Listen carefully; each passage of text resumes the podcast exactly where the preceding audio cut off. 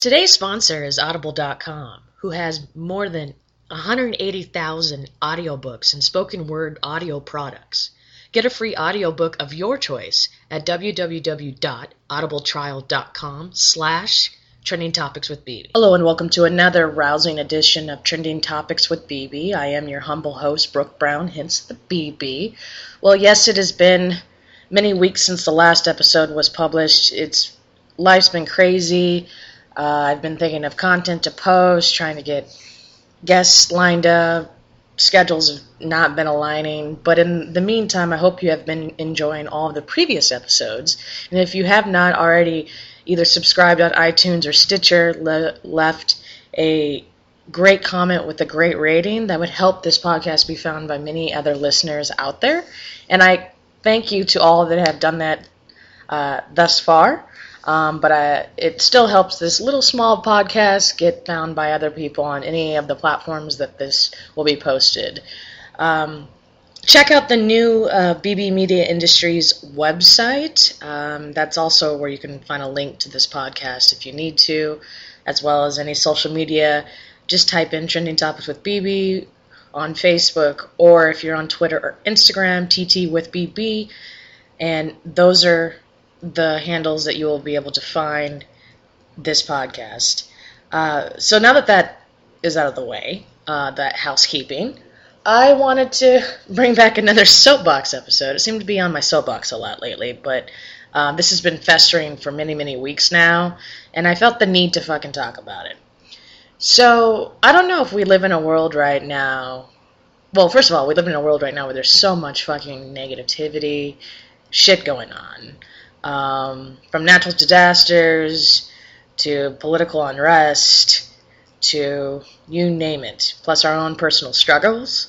So I, I you know, yes, this has been festering, but I think um, it's time to use the phrase "stay woke" as opposed to racism. I've already talked about that in length on previous episodes, and I don't really want to keep harping on how fucked up things are.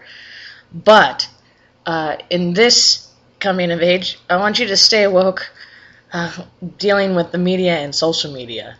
I don't know about you, but when you log on to social media nowadays, and whenever somebody wants to make a point, uh, whether it is a media outlet, a celebrity, somebody, a friend, a foe, an enemy, whatever you may or may not call it, have you noticed that we're so divided in terms of anything. Like we can't agree with people, and that even you follow and pay attention to people you don't even like. That way you can falsely comment. I'm talking Facebook, but the same happens on any other social media platform. Uh, about the issue, statement, whatever. Now, if you do not like a late night host, because right now a lot has been talked about what late night hosts are saying about the president and any comedians out there, so on and so forth. If you do not like what they're saying, why the fuck are you following them anyway? Why the fuck do you care so much to be like, oh, I am not, I'm going to comment? The same goes for, to kind of harp back a little bit on the whole uh, silent protest in the NFL, the kneeling, all that shit going on.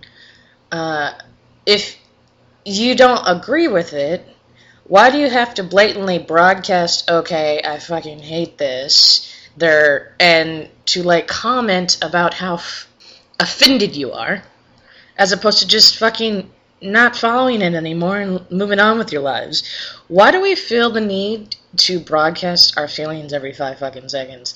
What happened to the time when people would just like not like something and then move on instead of like saying and getting into arguments with people over social media about what you don't or do not or do like while wasting everybody's time.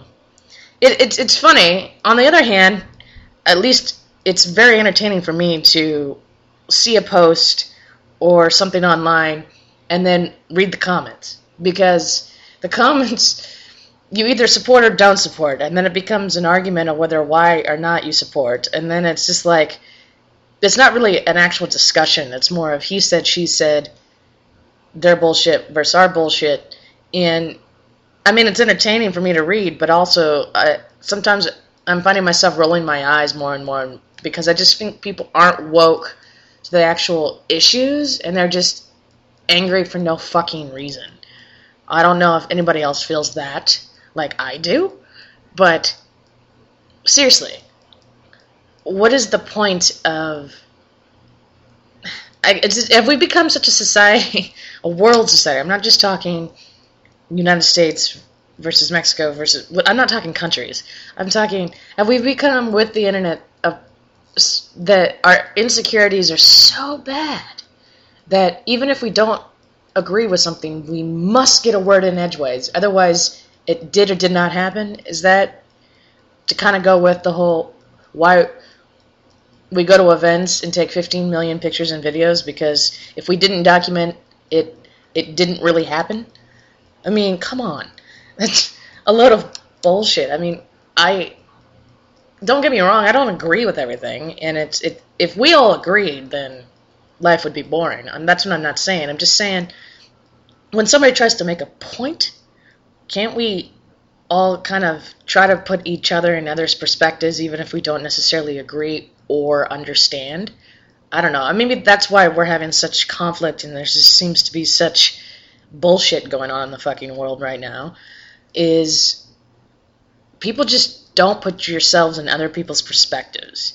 Everybody feels they, which can it? I don't know. It's just right now. I just want people to be woke to the fact that you look like fucking idiots online when you're just bickering. But with that, I, I guess I'm just gonna end this. and BB's out. Try to stay woke out there, people.